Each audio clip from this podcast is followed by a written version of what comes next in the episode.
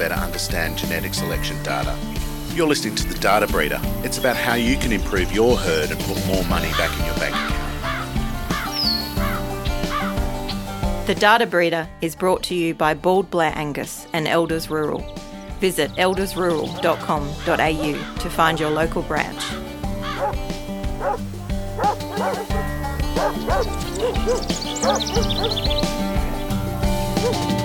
Welcome back to episode two of the Data Breeder, where we're at Bald Blair Angus, of course, uh, just east of Guyra, up on the tablelands, and I can report it's a beautiful day up here today. A bit of cloud, but sun's out at the moment. Came across the Guyra Creek, Sam, a bit of water in the creek, so we've had a bit of rain this week. Absolutely, Ed. Thanks very much, and for the opportunity to talk again. And look, good soil moisture around. Um, the winter season is is just magnificent compared to a few years ago, and we've got a great amount of grass growing and not the required number of stock that we should have, but we're all doing well. Thanks. So that rain will really set you up for a, a, good spring. So by the time people get here to the bull sale on Tuesday, August the 3rd, yep. it should look an absolute picture up here on the tablelands. Oh, I think probably at that time it'll still do its damnedest to, to show its winter colours, but uh, they, even they are still beautiful. Sam, in our first episode, we spoke about the data that you collect and the data that we can can use the tools, I guess, that we can use to to make decisions about our commercial breeding programs. In the next three episodes, as we lead up to the bull sale on August the third, we're going to break look at three areas, I guess, of that data: the the focused data points, the dam focused data points, and then, of course, the the progeny focused data. Let, us let's, let's start though with a bit of a summary re- around your commercial breeding plan. What what does it look like? Sure, thanks, Ed. Look, as we said, it's uh, th- this is to talk primarily on what our commercial breeders are wanting, and the Blair herd has a commercial herd in its own right at the same time. So, so for those people who, who are a self-replacing herd targeting the long-fed long-fed grain market, then they'll have similar commercial objectives to us in our commercial herd. So obviously, what's important to us are a number of things. We want, first of all, we want good functionality in our bulls. Secondly, we want longevity in our cow herd, so they last for a long time, and we want um, those cows to calve getting calf year on year within 365 days, and for the younger portion of our breeding females, we want them to calve unassisted. So least amount of least amount of effort as possible. Let's look at those data points for the sire. So when you're choosing uh, which bull you're going to mate with with your female herd, we start with scrotal circumference, semen motility, and morphology. How do those three interrelate, and how do you, in your decision making, you know, weight those against each other? Yes. Look, the, the, the most important thing is we talk about things here, and I think we reiterated it in our first episode, and I'll do it in each one hereafter, is that each business has to determine what their breeding objective is. I've just explained ours, and some people have a similar one, and some people may have something different depending on whether the herd's in this environment, in a different environment, targeting a different production system, or vice versa. But let's focus on the bulls. So, so we'll talk practically about the bulls. The bulls essentially they're, they're the delivery system um, of the breeding program. They're, the, those bulls have got to be mobile. They've got to be fit for purpose. In other words, they've got to they've got to have good structure, good soundness, and they can last a good period of time in your herd and continue to continue your breeding program. Now, in addition to that, they've got to have a good, healthy set of testes, and they've got to be have uh, those testes functioning properly. All right, so we, we say producing viable semen. So so in our program, we are putting emphasis on the aspect the aspects of structures of the bull, and also their reproductive performance or their measured reproductive performance in terms of semen motility, which is is it moving?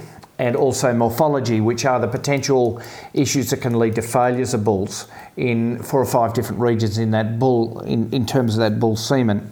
So, uh, so all our bulls, we, we, when we're selecting our bulls for our commercial herd, we want to know that they can handle it. We also they can handle the environment, and some areas of our of our farms are some are heavily treed, some aren't. So they've got to have that ability to walk around and survive in those those environments and keep up with the cows. And also, we want them to have a good, healthy set of reproductive reproductive um, organs in terms of their testes and their the delivery system, of course. So, look, they're, they're those those issues that we focus on. But then when we come down to putting those bulls with our cows, we go. We have a requirement for bulls going with heifers, and we have a requirement for bulls going with the cows.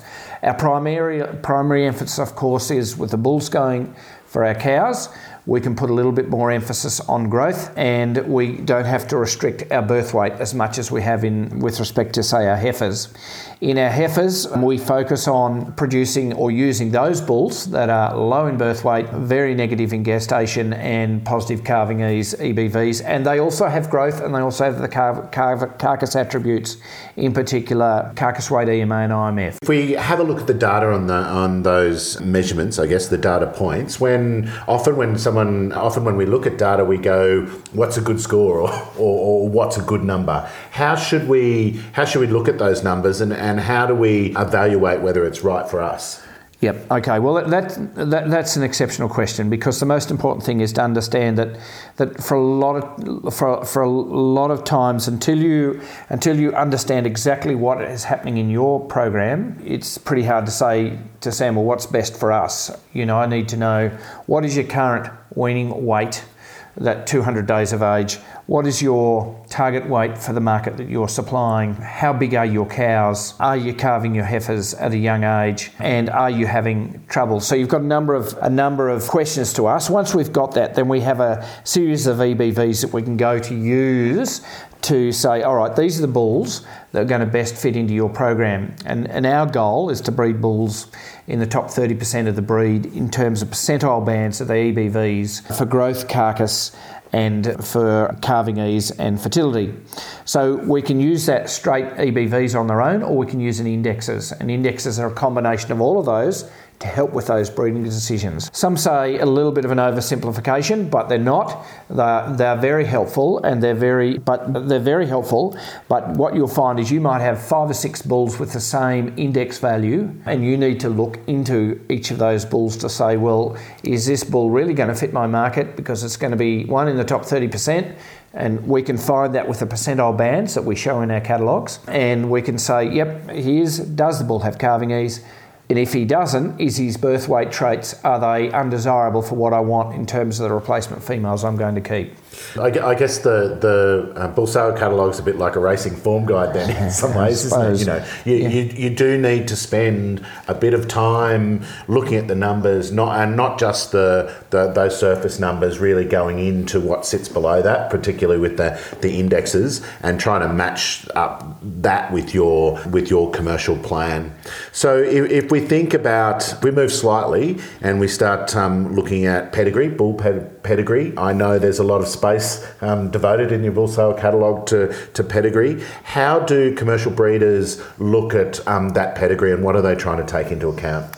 Look, the, the, the, most thing about is is to understand how pedigree influences our breeding programs. We we part of our breeding decision decisions in, in the seed stock operation and as a consequence in our commercial operation is not to use the same bloodline forever. Obviously that's going to lead to a certain component of inbreeding and that breed diversity in terms of in terms of pedigree is an extremely important thing for us.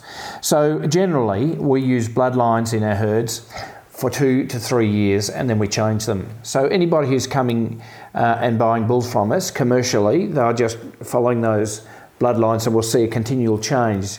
So there is always a continual change of bloodlines in, uh, in most seed stock operations for that reason to ensure diversity. Diversity genetically is an important thing. What it's allowed us to achieve in the last few years is to manage issues of recessive genes and remove them from our, um, from our uh, breeding herds.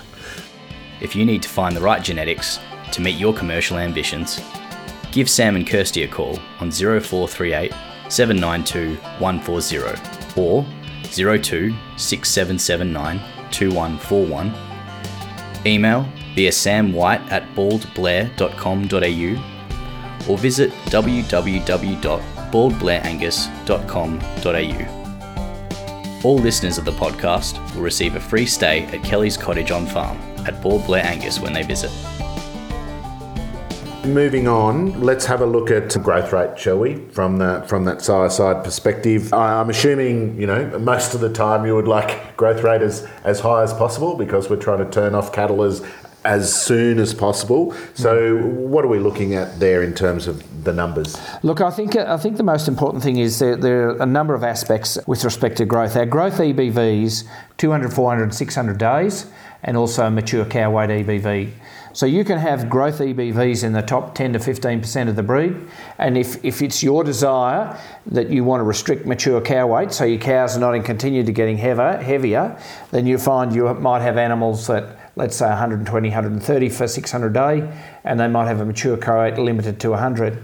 Now, I'd love to say that that's perfectly what we've got across all of our bull population, but there's diversity that occurs in our population, and some of our bulls that we'll sell this year will have high growth and high mature cow weight.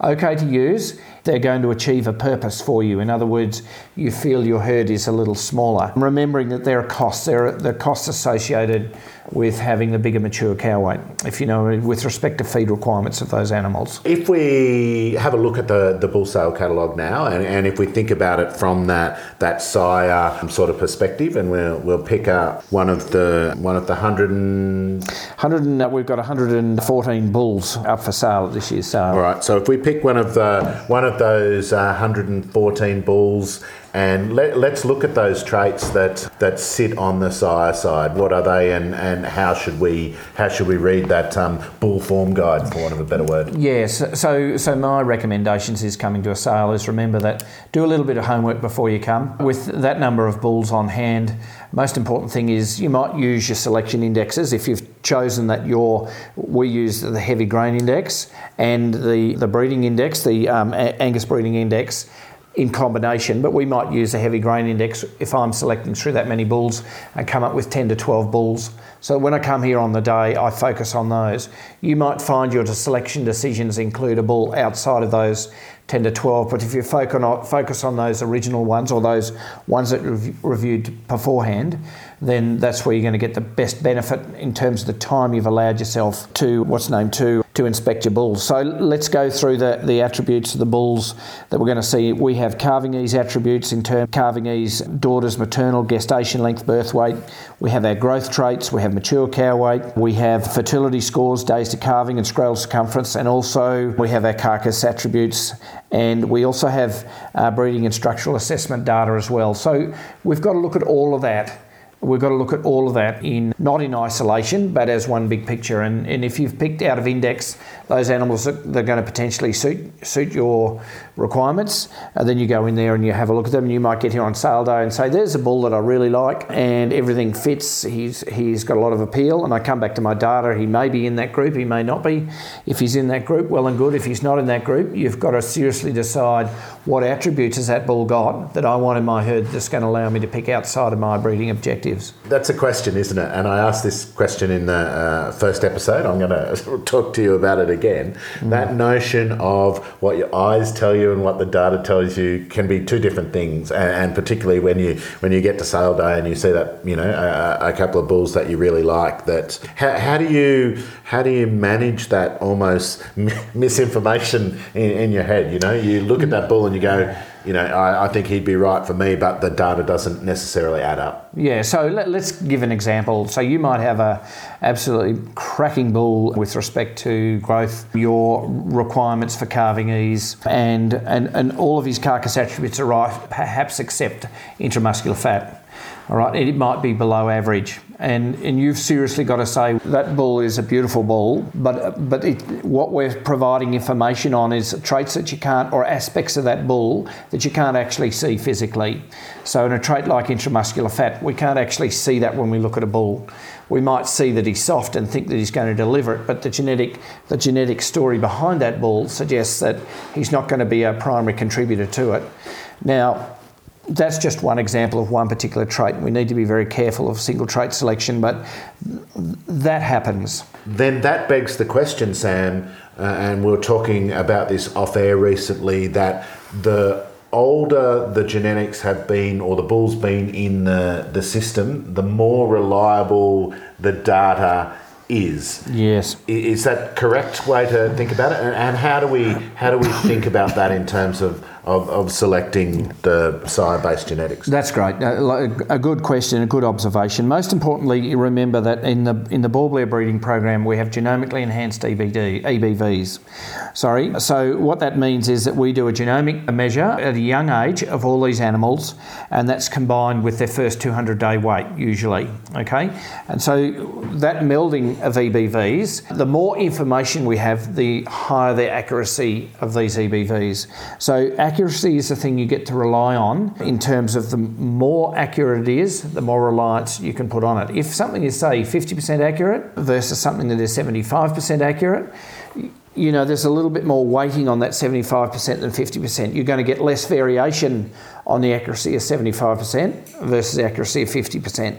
So it's an important thing to understand why the levels of accuracy are at the level they're at um, in our herd because of the continual use of, of all available technologies to measure all the attributes that we can and can't see in our herd. So accuracy is an extremely important thing. If, if I'm looking at that, but there's a trade off there, I guess, isn't there? That that if we say we want to go for that 75, and I know there's some 95% accurate data in, in your catalogue. We were looking at that the other day as well. So it, you can look at that reliability, but but also you can almost do you slow down your genetic gain sometimes by waiting more on that 95% bull or do you paint do you do you take the punt and you go that genetics looks spot on for me. I'm going to take it at, at 50% how does mm. how do you think about that? Mm. Look, remember that the, the high the high accuracy bulls are a reference sires, not the progeny of those sires. So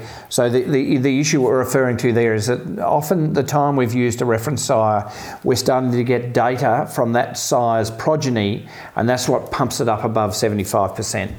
Genomics has allowed us to lift the use of genomics in addition to all our objective measurements has allowed to lift the accuracy up because we're looking at the relatedness of the gene pool to that particular animal and what, what my animals show against somebody else's animals, etc., that are all going into the genomic program, they're actually allowing them to make our animal has similar traits to that animal, and as a consequence, with EBVs related to it, this is where they fit, and all those things, you know, that it's it's not it's it's it's simple. It's it's, it's not an oversimplification. There's a lot of a lot of information that goes into this to make these to make these bull decisions important. So remember, most of the bulls that you buy at auction um, will be 70 75 percent or less.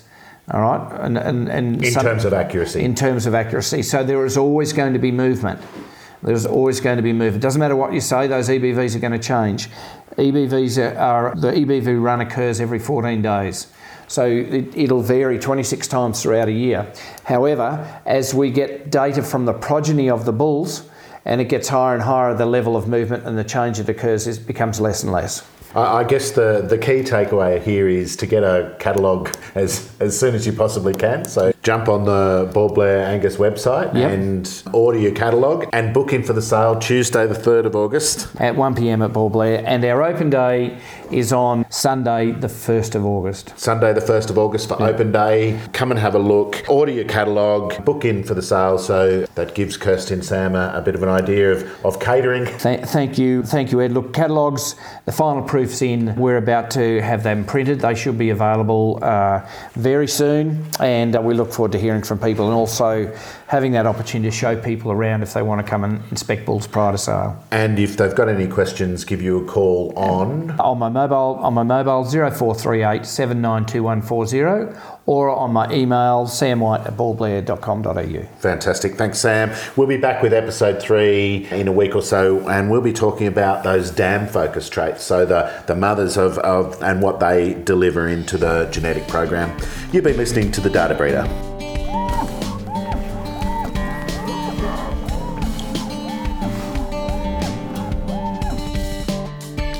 Thanks to Elders Livestock for supporting this podcast. For expert advice and the best stud stock selling options, contact your local branch. For details, visit eldersrural.com.au.